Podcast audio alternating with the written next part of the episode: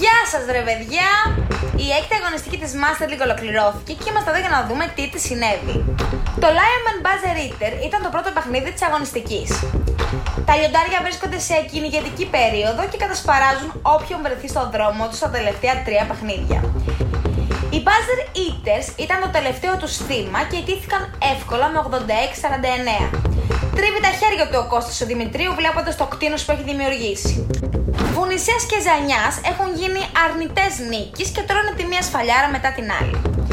Στις 2 του Δεκέμβρη, Jokers Hooper στο Athens Sports Hall και Σαν Αντώνιος Μέρφ Μπράζερ Μπίχτερ στο μπασκετάκι Αρένα έδωσαν τη δική τους παράσταση. Βέβαια, κατέληξαν σε μονόλογο τελικά, καθώς οι Hoopers στήθηκαν με 73-38 και τα στρουφάκια με 33-78. Το 73-38 ξεσήκωσε φυσικά θύελα σχόλιο για τη δράσεων, καθώς για αρκετούς πράσινους φίλους ξύπνησαν μνήμες. Anyway, συνεχίζουμε. Οι Jokers χρειαζόταν μια εκοφαντική νίκη δήλωσης στον όμιλο, ισοφαρίζοντας παράλληλα το ρεκόρ τους σε 3-3. Οι Hoopers συνεχίζουν να μην μπορούν να σταυρώσουν ροζ φίλο παραμένοντας στο 1-5 για ένα μήνα σε ρί. Το δεύτερο παιχνίδι της ημέρας, οι Μπράζερ Bigter ξεπέρασαν και αυτή το εμπόδιο των συμφακίων, αφήνοντάς τους για ακόμα μια αγωνιστική χωρίς νίκη. Η ομάδα του Βασίλη Δημητριάδη ερχόταν από βαριά ήττα απέναντι στους Λάιμεν και ήθελε να πάρει κυρίως ψυχολογία. Τα Στρούμφ συνεχίζουν να στρουμφοτραγουδούν και παραμένουν σταθερά χωρίς ροσφύλλο ουραγή.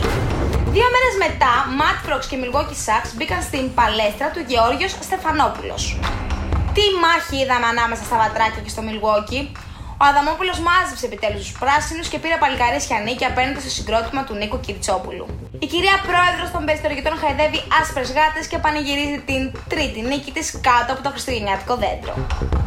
Τα ελάχιστα ισοφάρισαν το ρεκόρ τους σε 3-3 μετά από αυτή την ήττα και πρέπει να κάνουν επιτέλους το άλμα αν θέλουν να διεκδικήσουν κάτι περισσότερο από μια απλή θέση στην κατηγορία.